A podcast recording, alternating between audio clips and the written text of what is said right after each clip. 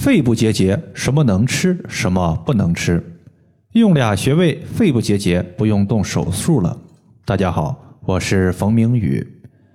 在最近呢，我收到一位朋友的留言，他说我的肺部结节经过小半年的艾灸调理，过年后我和我老公一起去医院做了肺部的检查，发现肺部结节没有了。谢谢老师。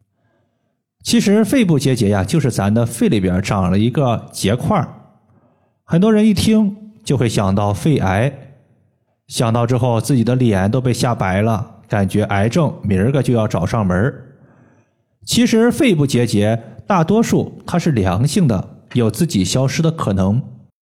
只有那些比较顽固的肺部结节，自己长得比较硬实，还每天都在长大。这种情况下的肺部结节癌变的几率才会大一些。总体来讲的话，肺部结节癌变的几率是比较小的。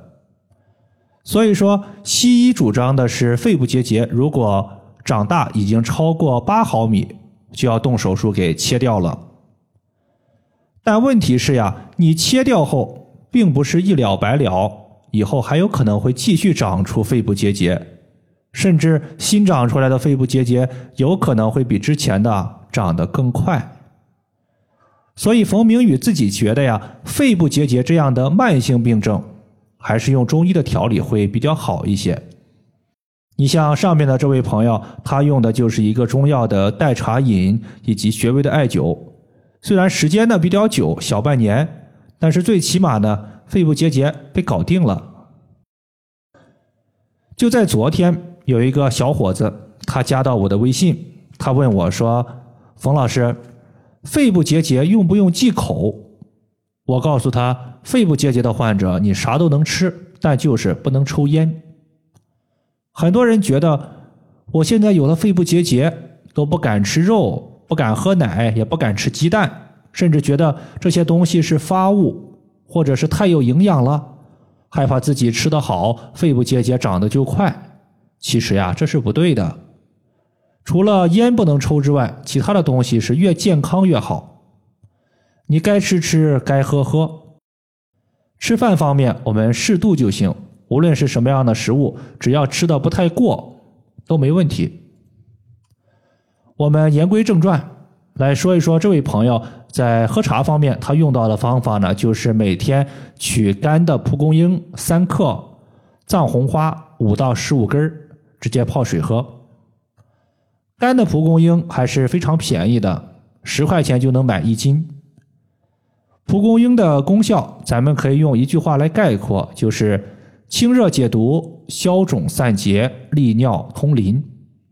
换成大白话，比如说利尿通淋，就是说当咱们用了蒲公英之后，它可以促进肺部的代谢以及毒素的排出，毒素少了。它就能减轻肺部结节的负担。藏红花呢，其实红花大家都知道啊，它的主要作用就是活血化瘀。相对来说，藏红花与其他红花相比，它活血化瘀的效果会更好，但是价格呀也会更贵。所以说，如果你感觉藏红花价格贵的，可以用普通的红花来代替，但是用量可能会稍微多一些。主要是中医认为肺部结节这个情况，它的主要的致病因素像肝郁气滞、气滞血瘀，包括痰都有很大的关系。而藏红花它可以促进肺部的血液循环，消除局部的淤血，从而呢改善肺部的结节症状。在穴位方面，咱们用到的主要穴位就是肺腧穴和中府穴。这俩穴位在中医的上面，我们把它叫做疏木配穴法。疏木配穴法主要治疗的就是人体的五脏，也就是当心、肝、脾、肺还有肾这五个脏器本身有问题的时候，用疏木配穴法的效果是最好的。因为背腧穴就在脏器的正后方。募穴就在脏器的正前方，这俩穴位一前一后，把病灶部位给包裹起来了。艾灸时前后夹击，自然能够把脏器的问题给解决掉。肺腧穴作为肺的背腧穴，位于肺的正后方。很多人呢可能会感觉后背的穴位我自己摸都摸不到，咋艾灸？其实呀是可以的，只要你的艾灸罐有绑带，可以固定在后背就行。比如说我一个人在家的时候，我会把单联的镂空艾灸罐装上手工艾柱，绑在后背。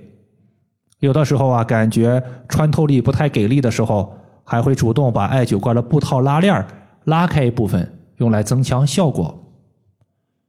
这个穴位在背部第三胸椎棘突下旁开一点五寸的位置。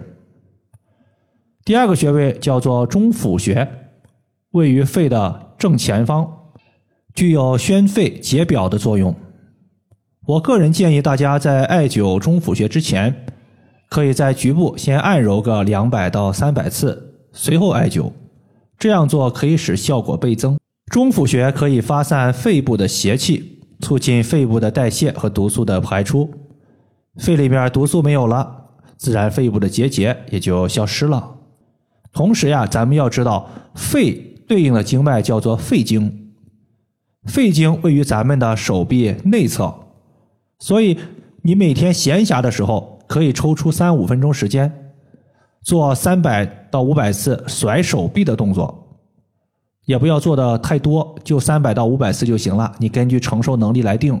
这样做的好处就是疏通肺经，促进肺脏的排毒。中府穴具体的位置呢？我们找的时候先正坐或者是站立，然后双手叉腰。你会发现在我们肩膀的锁骨找到之后，锁骨外侧的下方有一个凹陷。从这个凹陷再往下一寸，就是中府穴的所在。以上就是我们今天所要分享的主要内容。如果大家还有所不明白的，可以关注我的公众账号“冯明宇艾灸”，姓冯的冯，名字的名，下雨的雨。感谢大家的收听，我们下期节目再见。